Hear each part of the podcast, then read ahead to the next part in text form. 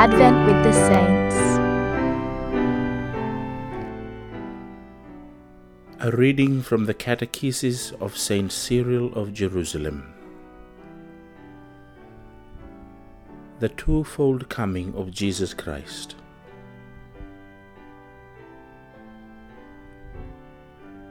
We preach not one coming only of Christ, but a second also, far more glorious than the first. The first revealed the meaning of his patient endurance. The second brings with it the crown of the divine kingdom. Generally speaking, everything that concerns our Lord Jesus Christ is twofold.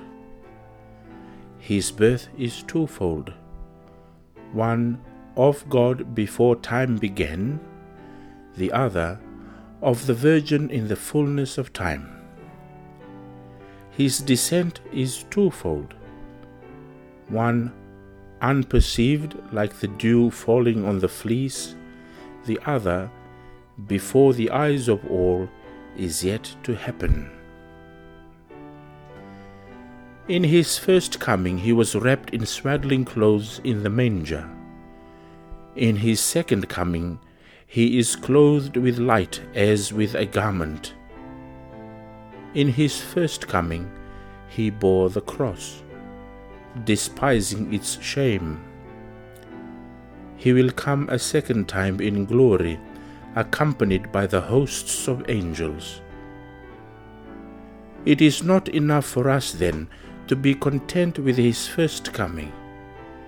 We must wait in hope of his second coming. What we said at his first coming, Blessed is he who comes in the name of the Lord, we shall repeat at his last coming. Running out with the angels to meet the Master, we shall cry out in adoration Blessed is he who comes in the name of the Lord. The Saviour will come not to be judged again, but to call to judgment those who called him to judgment. He who was silent when he was first judged will indict the malefactors who dared to perpetrate the outrage of the cross and say, These things you did and I was silent. He first came in the order of divine providence to teach men by gentle persuasion. But when he comes again, they will, whether they wish it or not, be subjected to his kingship. The prophet Malachi has something to say about each of these comings. The Lord whom you seek will suddenly come to his temple. That is the first coming. Again, of the second coming, he says, And the angel of the covenant whom you seek, behold, the Lord Almighty will come. But who can endure the day of his coming? And who can stand when he appears? For he is like a refiner's fire and like fuller's soap. He will sit like a refiner and a purifier.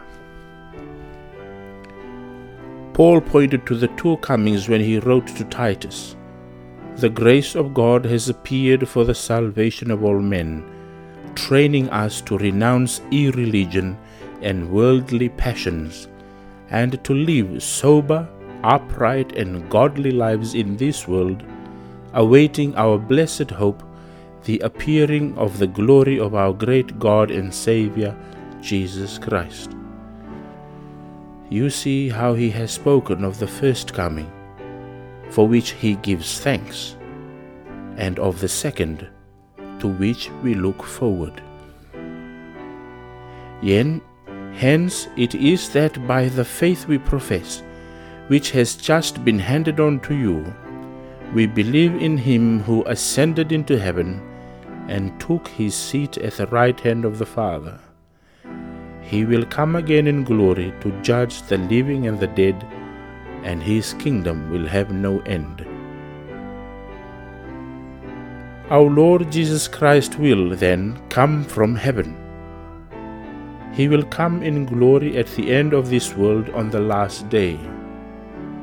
Then there will be an end to this world, and this created world will be made new.